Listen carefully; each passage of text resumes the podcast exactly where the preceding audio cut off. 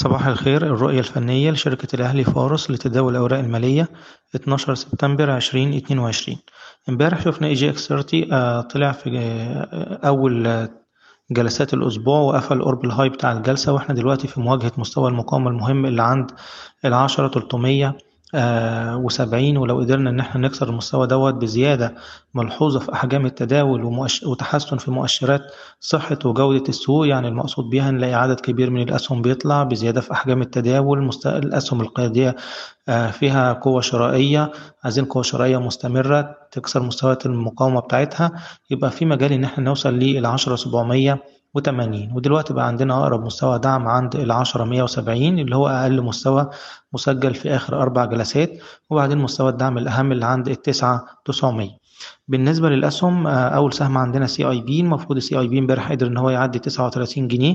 المفروض ال target آه، ده يزود احتمالية إن إحنا نوصل لمستوى ال 41 ولو عدينا ال 41 طبعا كل دوت يزود احتمالية إن المؤشر يكسر ال 10 790 باعتبار إن CIB أكبر weight جوه ال index.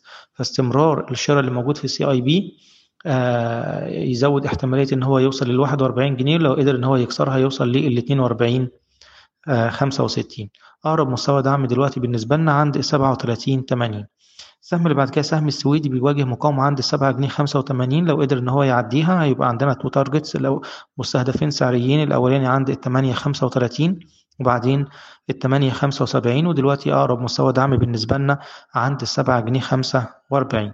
السهم اللي بعد كده سهم سيدي كرير المفروض إن إحنا عندنا التارجت الأولاني عند 38 وبعدين 68 طول ما إحنا محافظين على مستوى الدعم اللي عند 77 آخر سهم معانا المصرية للاتصالات عندنا منطقة دعم ممتدة ما بين 16 ونص 16 وربع.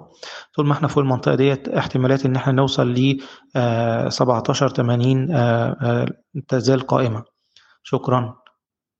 إيضاح الشركة غير مسؤولة عن أي قرارات استثمارية يتم اتخاذها بناء عن هذا التسجيل.